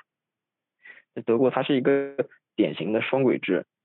他在小学四年级的时候，小学四年级和初中结束有两次分流。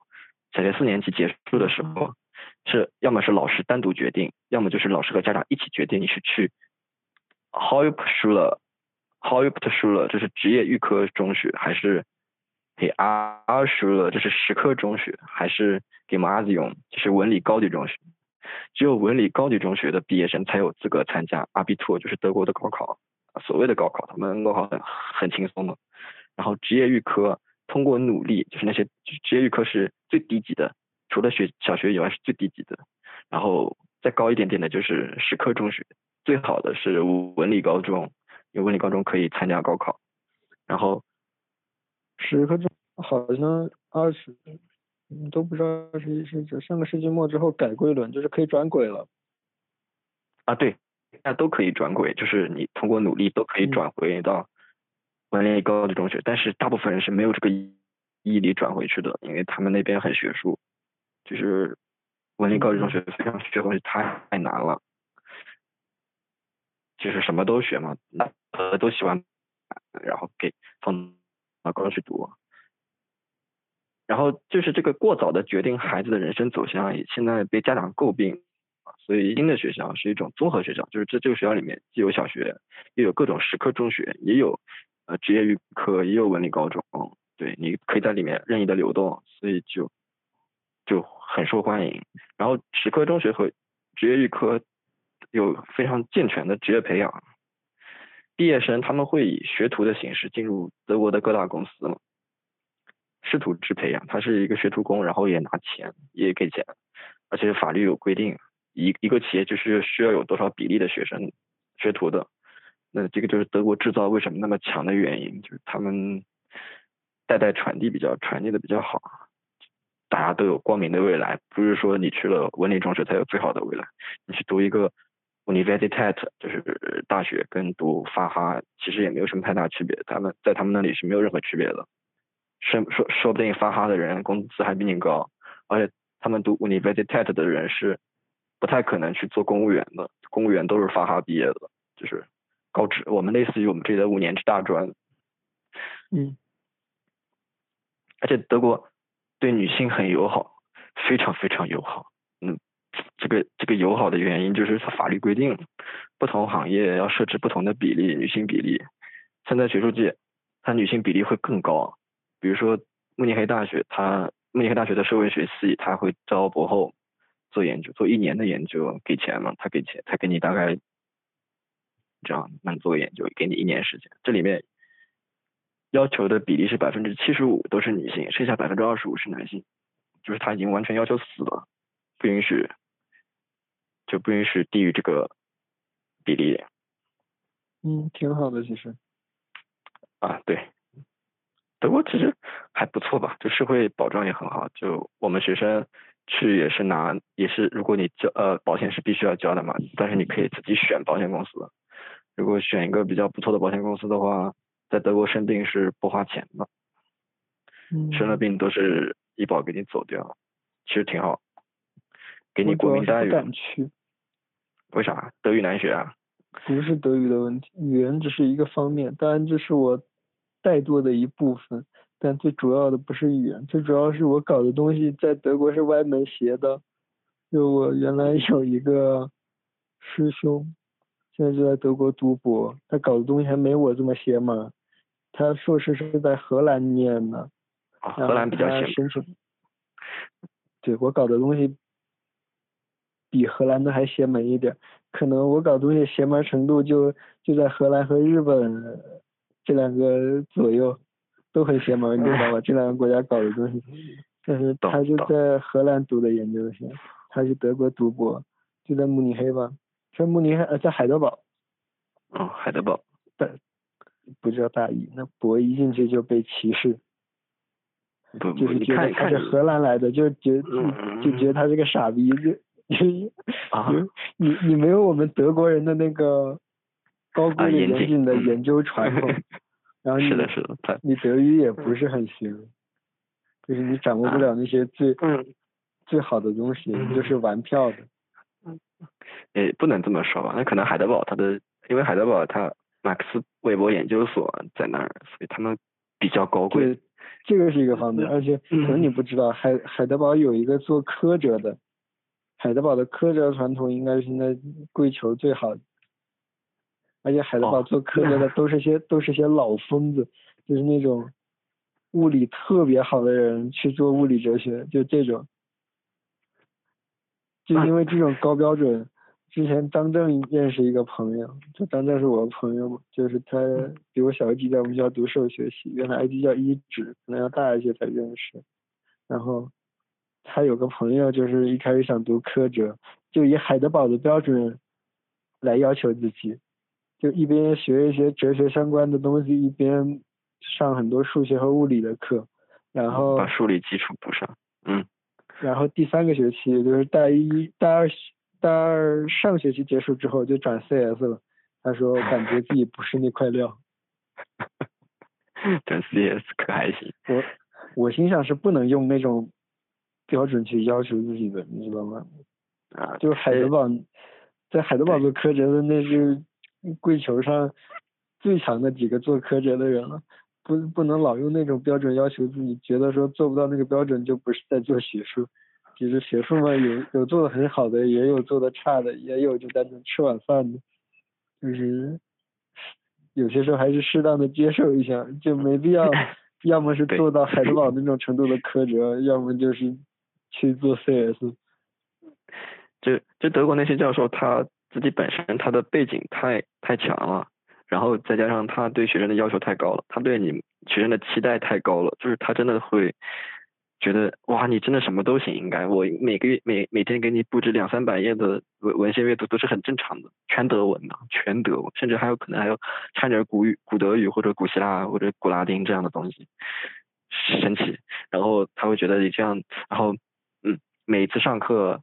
嗯，像海的呃，像慕尼黑，嗯、他他因为他系比较大，但他自己说自己系比较小，他他嗯，那个学院有二十五个讲席教授，有一百五十个各各级别研究员，有有多少个人？我想想，有两千五百个专业学生和一千五百名辅修学生，他觉得自己是一个小学院，随便一门课都四五百四五百个人，然后。那种大的，他们分很多课的类型嘛，比如说有的是讲座课，就是四五百个人挤在一个大教堂里、大教室里面，然后听他讲。嗯，德国老师有一些很奇怪的德国口音，我们学的都是 Hochdeutsch，是那种标准的高地德语，但是人家可能不讲高地德语，讲当地的方言。对 对。然后你就疯掉了，然后你啥也听不懂，完了研讨课四五十个人，他他会根据你研讨课的成绩呃表现。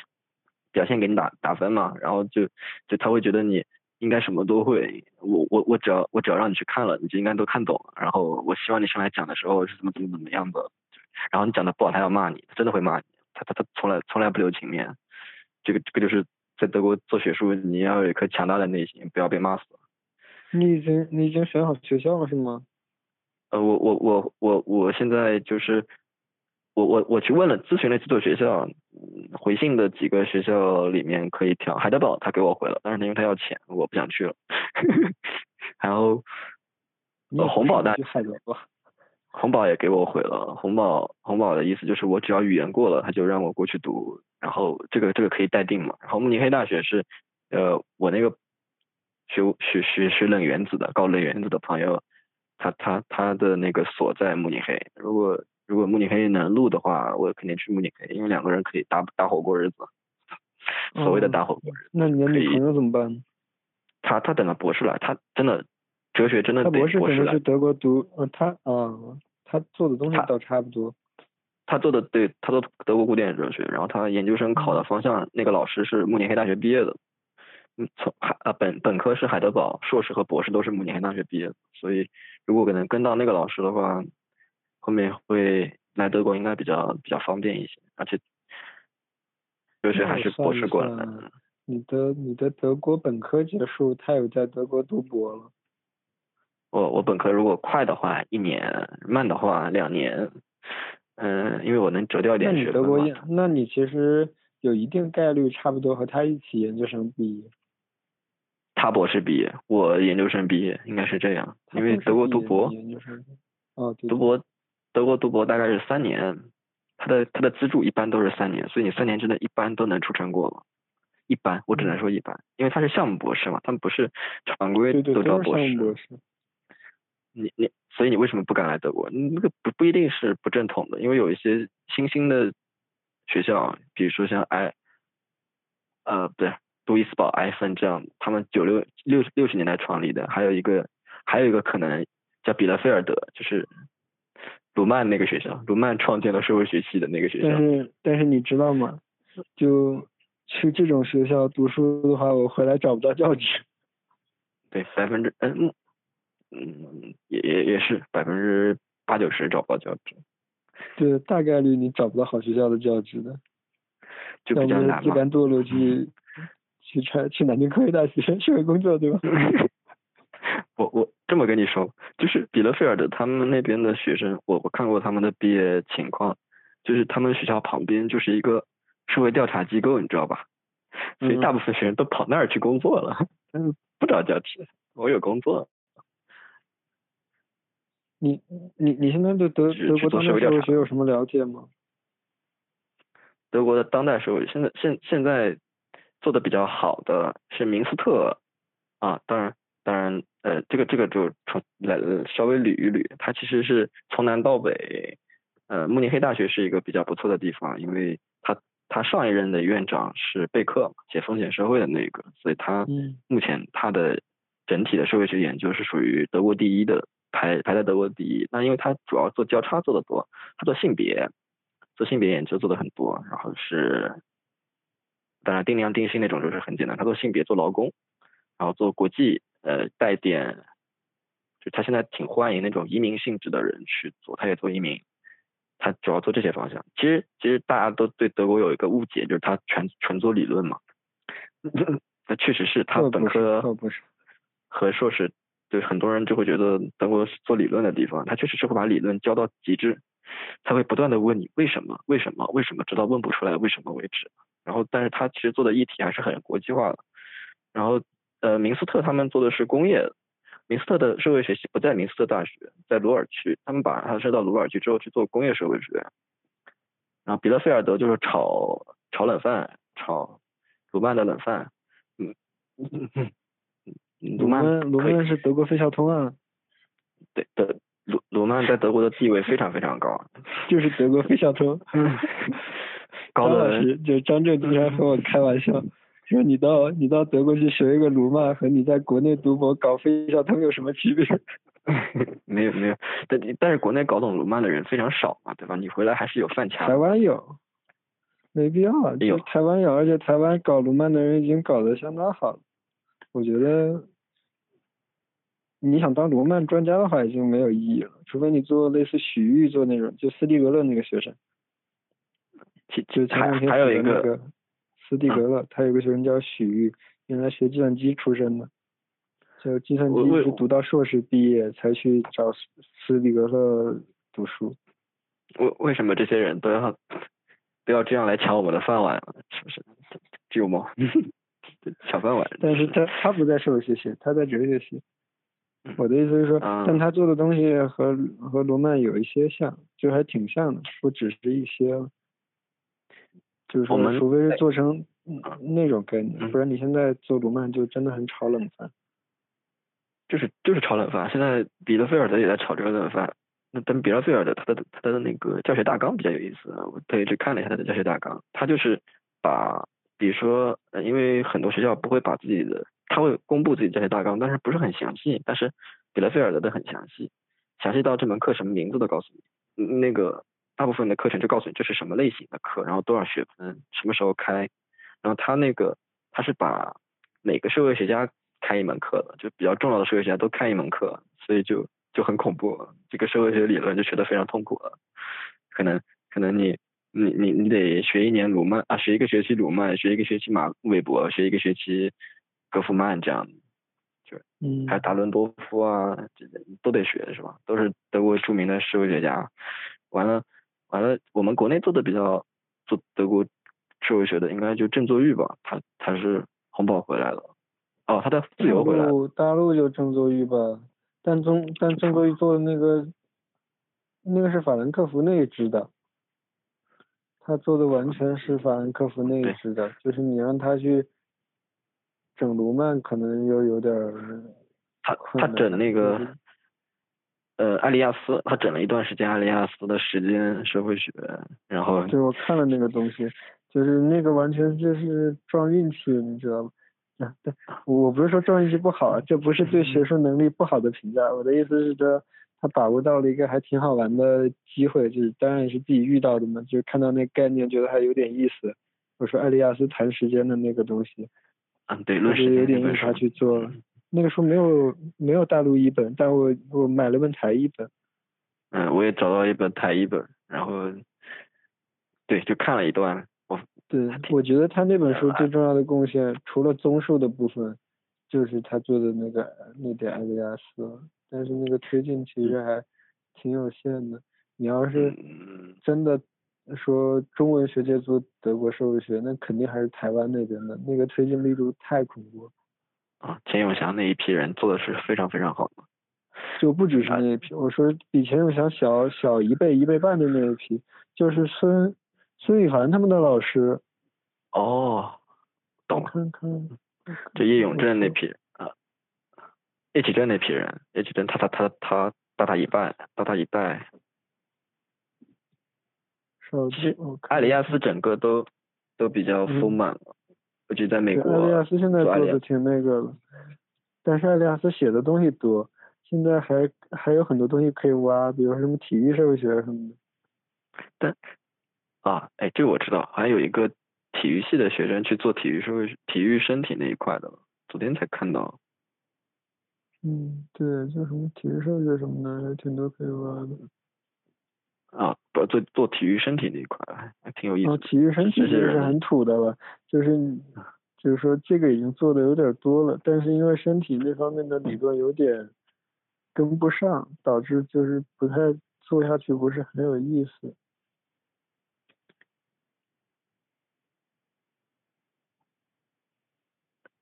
啊，找到了，哦，万玉泽。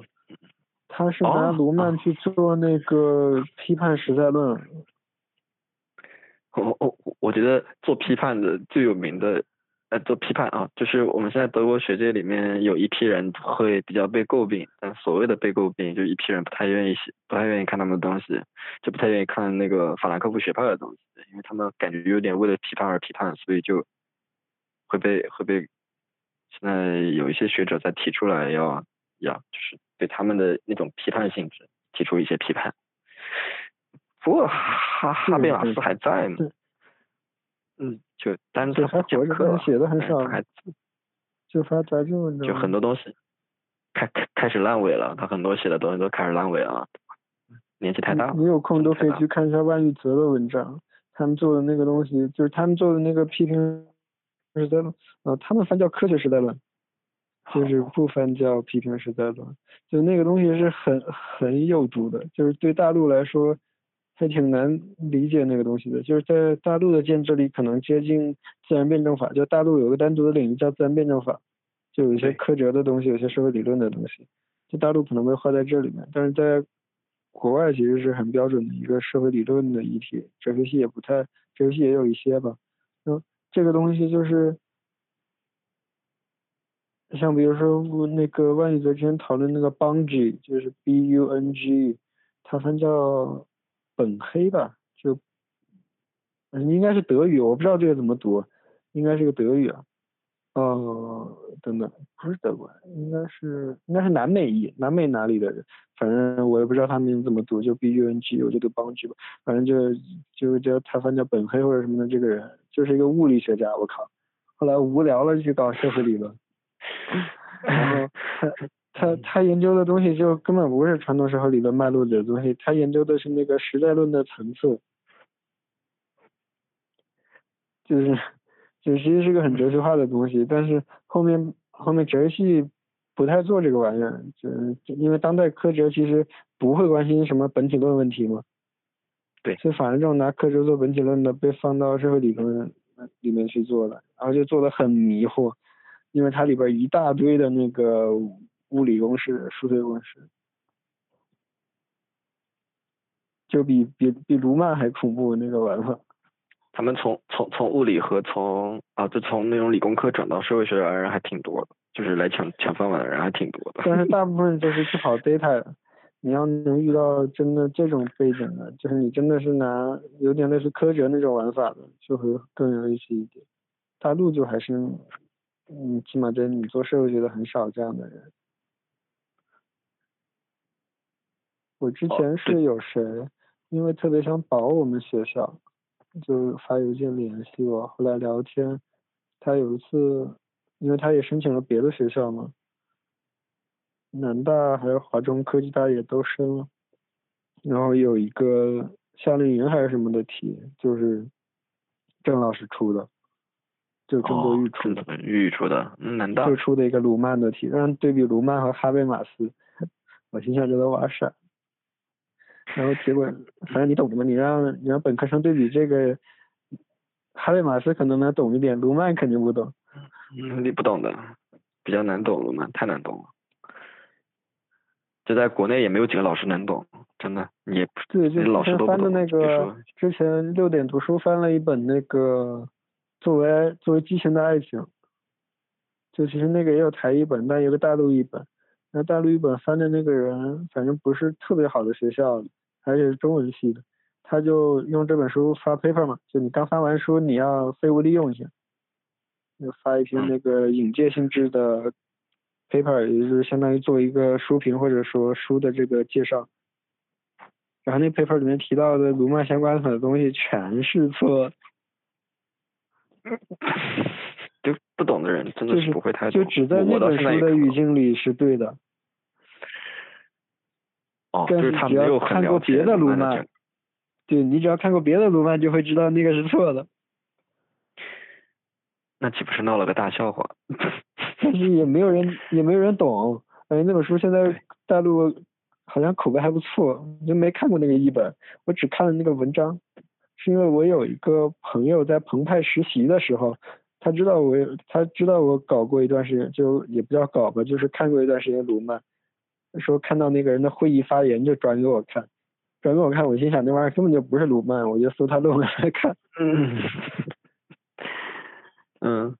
呃，除了法兰克福，现在啊，现在也柏林的两所学校是很国际化，就柏林自由和柏林洪堡，但它本来就是一所大学叫洪堡嘛，然后一一个是美国援建的，一个是对吧被苏联控制的那个地方，嗯，所以自由跟美国的学校联系的多一些，他们两个学校就是在学科排名上会所谓的高一些，嗯，因为他们俩不是比较国际化嘛，所以会会会会会会比那个其他学校要好一些。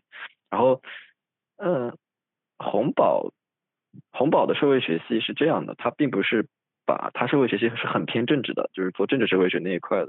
最大的原因就是他们离那个国会大厦就几百米，就隔壁，社会学系就在那个国会大厦隔壁，所以他们会推荐自己的毕业生或者说本科生去实习，就是直接进国会大厦实习。他们他们的社会学系不叫社会学系，叫社会科学系，他们同时修社会学和政治学，他们。就是这样一个过程，然后自由是没有本科生的，没有本科生项目的，自由没有社会学本科，它只有社会学硕士，但硕士是研究欧洲社欧洲社会学，它不研究德国社会学，研究整个欧洲的社会学。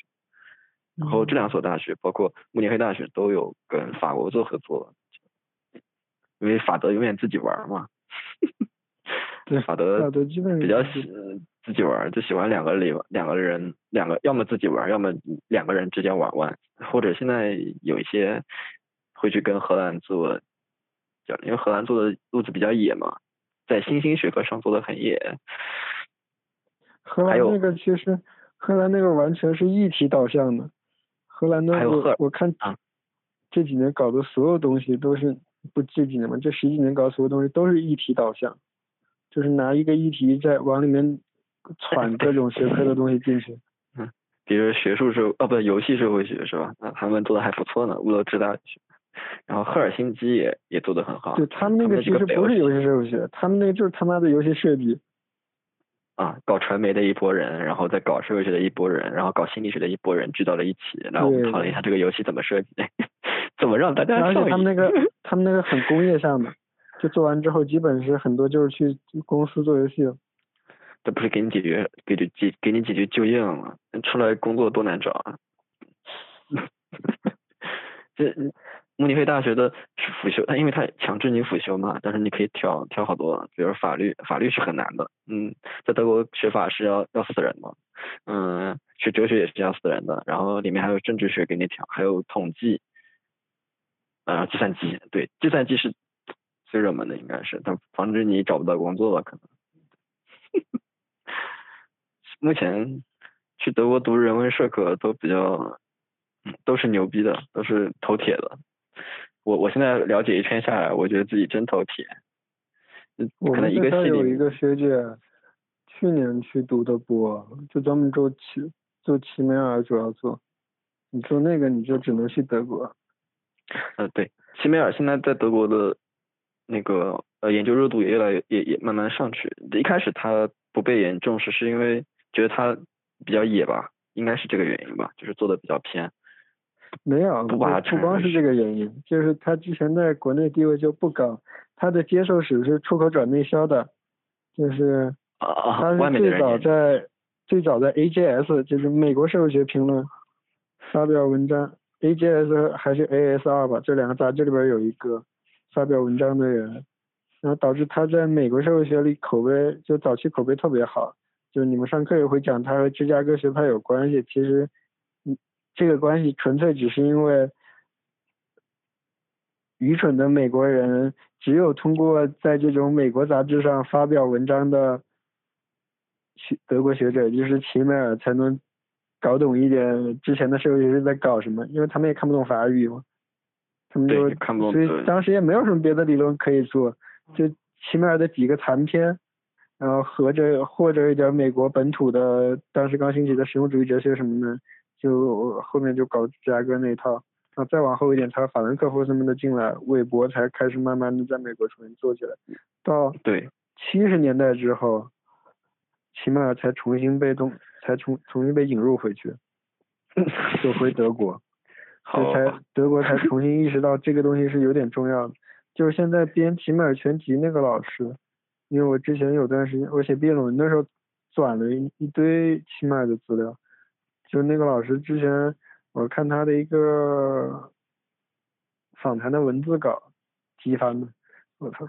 然后他他当时就就是卢曼的助理研究员，七十年代吧，然后他突然有一天想做，就他的老师死了。他之前的老师就专门做齐美尔的，但其实很没有名气。他老师死了，他想继承下来这个大业，他就给卢曼说：“那我去搞搞齐美尔行吗？”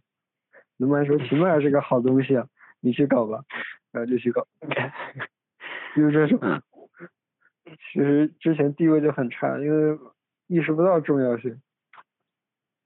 韦伯一开始好像呼吁过对齐美尔的研究，齐美尔是韦伯的学生。韦伯这么说吧，我在微博传里面好像看到过这么一段，他好像对齐美尔挺感兴趣的。他他对齐美尔挺关照，但严格说不是学生，就是说两个人岁数其实差不多，他只是特别关照齐美尔，也不算特别吧，就是尝试帮齐美尔找个工作，哎，对，找过教职。对，尝试帮他找工作。嗯，现在大部分的社会学比较好的学校都都介绍到了吧？然后慕尼黑大学嘛，就比较大，嗯，真的是系比较大，教授比较多。然后北边北边就是啊，汉堡的可能也还行，就他们的殊途同归嘛，大部分的教教法是一样的，就是一开始上一堆理论，然后让你上到吐，吐完之后就开始做定性定量的研究，然后让你上到吐，吐完之后就是做各种特殊的分支学科的研究，然后上到吐，吐完之后每每个学期就两三门课嘛，但是那两三门课就够你受的了。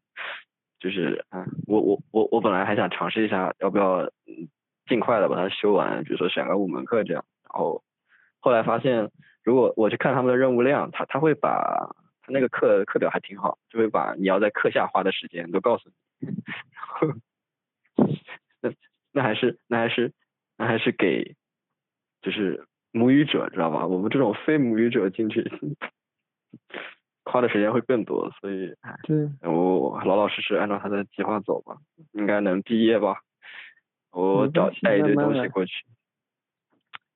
然后德德语这个问题就就比较烦，对吧？德语这个问题，但是学但是去读社会学还好，他对德语的要求并不是很高，一些大学的要求啊，有一些做古典那一块会做理论那一块，就海德堡啊、洪堡那一块都会做古都会做理论，做很深刻的理论，所以他们对语言的要求大概就是 C 一，就是跟当地人差不多。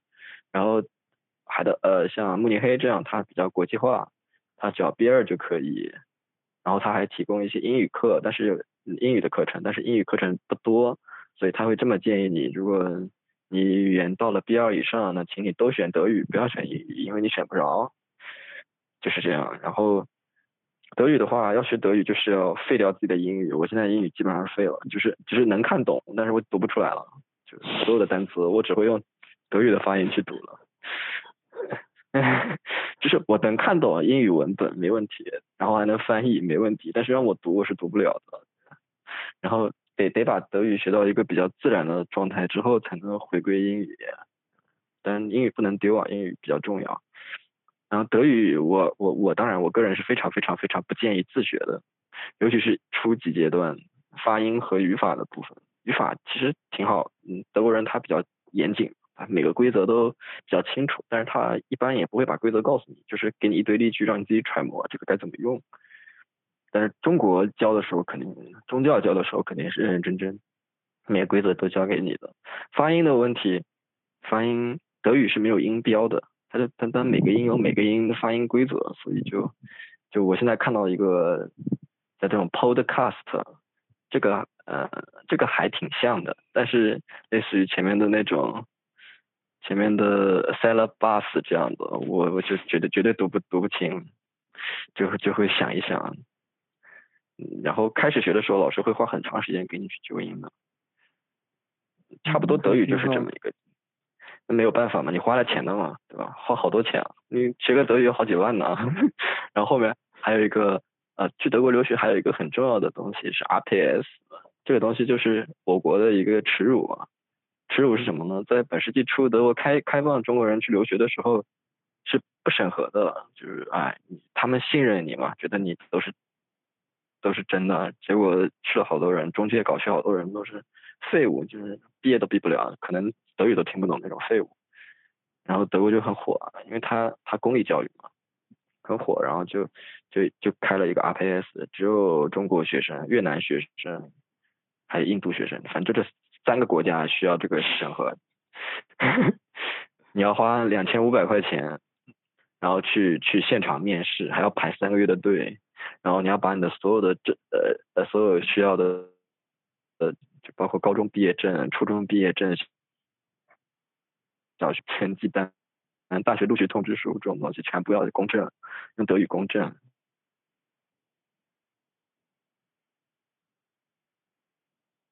你好，大象。嗯，你那边没有声音了。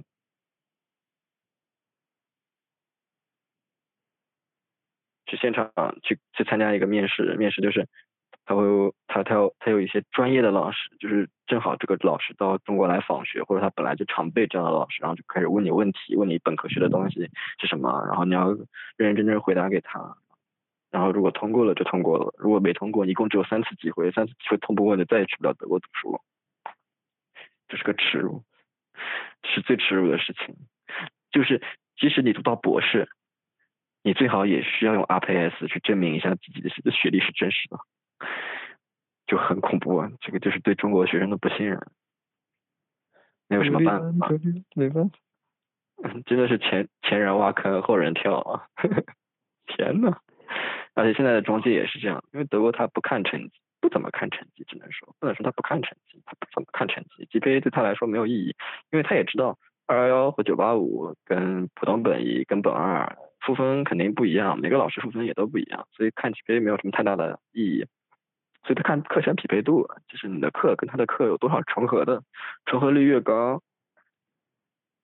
你越有可能被录取，尤其是那种限制性专业。限制性专业就是报的人比录的人多，所以他要挑挑人叫限制。如果非限制，就是你报多少我就要多少，就是这样。然后，所以所以，诶，他看匹配度，然后国内的一些中介就开始帮你搞匹配度。明明你没有上过的课，他就把你之前的课拿出来改改名字，对吧？反正德语翻译公证了。德国人都觉得哦，这是公证过的啊，公证处不会骗我的。其实是公证处是跟那个中介是合作的，这个也很好。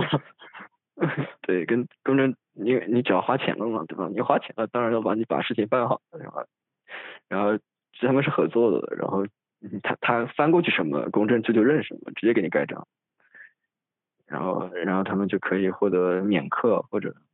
呃，获得一个极高的匹配度，然后进去读书。当然，中介是不管你在德国的死活的，所以会有很多人 在德国就待了两年，待不下去就回来了，就灰溜溜的回来了，因为他可能免掉的课，因为我们在国内上大部分都基础课嘛，你把基础课免了，你过去上那些很难的课就上不了嘛，然后。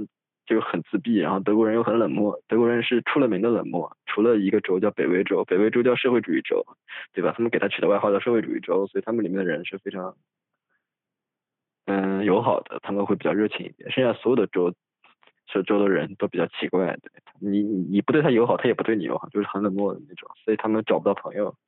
呃，德国人他们的友谊都是从小到大培养，不可能说。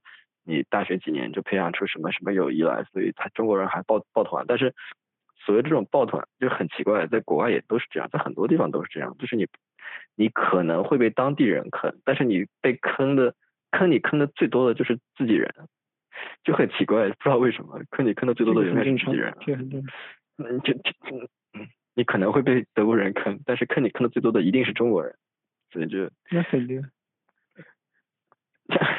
难以理解，就是，然后啊，不过德国有一个好处就是它种族歧视比较少，不多，但也有。如果你要去东德的话，就百分之一百有可能会被歧视啊，不是不是有可能是百分之一百会被歧视，原因是他们觉得你抢他工作机会了，可是你还没工作呢，但他觉得你就是抢他工作机会了。没事，大家都是愚蠢的社会主义国家移民。嗯，我说的是一老一少的意思。嗯，对，东德是真的奇怪啊，但他们经济确实发展的不如西德嘛，有什么办法呢？现在，那德国社会学，嗯，就比较比较有意思的是，就他们的讲席教授还是比较有意思的，人员结构方面还是比较有特色的，就不像欧呃西方呃不像他们的西对。对他们其实美国不像美国，他们那边比较比较平等，他们还是会有比较，那他们在科研界还是有一定的阶层划分的。比如说你是讲席教授，你是终身教授啊，你是普通的教书的不一样。话说回来，这个是早年的那个制度的遗迹，老老的早年的那个讲师和教授的工资来源是不一样的。讲师拿的钱是学生按学生人头算的，然后非讲师拿的钱是固定的。嗯，对的，而且他那个讲师还有个很长很长很长的 title，所以你给他写邮件的时候是 prof doctor doctor 巴拉巴拉巴拉巴拉巴拉巴拉什么什么名字，他也比较比较麻烦。然后我我我去那边，因为我还看，因为德国呃。欧洲欧盟不是有一个伊拉莫斯，或者说他们本身学校之间就是比较流通的嘛？你可以在德国读，也可以去别的地方读，所以我还会看一些这样的东西。所以你去那边其实还好啊，你在德国读，然后我我读读一个学期，然后通过伊拉莫斯跑跑到西班牙或者跑到荷兰或者跑到对吧？你想去跑跑哪个国家就跑哪个国家，再读一个学期再跑回来，再去别的国家读一个学期，反正也不花你钱。但是那个并不是一个能回国找教职的读法。就是自己读的开心的读法。我我我我我，如果我真的开心，我到荷兰或者日本去鬼混就是。其实其实还是开心一点，这个找教职是，对吧？大不了找本二教职嘛，大不了南京工业大学嘛，多好啊！我我本来以为我找个江南大学的教职都，江南大学有社会学习啊，无锡好地方，送套房子。哎，安家费也是到账，很快就能到账，送套房子，哎，挺好。就就我自己要比较开心的读法，我可能会想去学个法语，然后跑跑跑跑去巴黎政治大学，或者跑去高师鬼混一个学期，然后再回来。但是但是好像学个法语好难啊，到时候再说吧。我可能连毕业都毕不了，别说去鬼混了。行，那就让我们结束在对未来的美好憧憬里。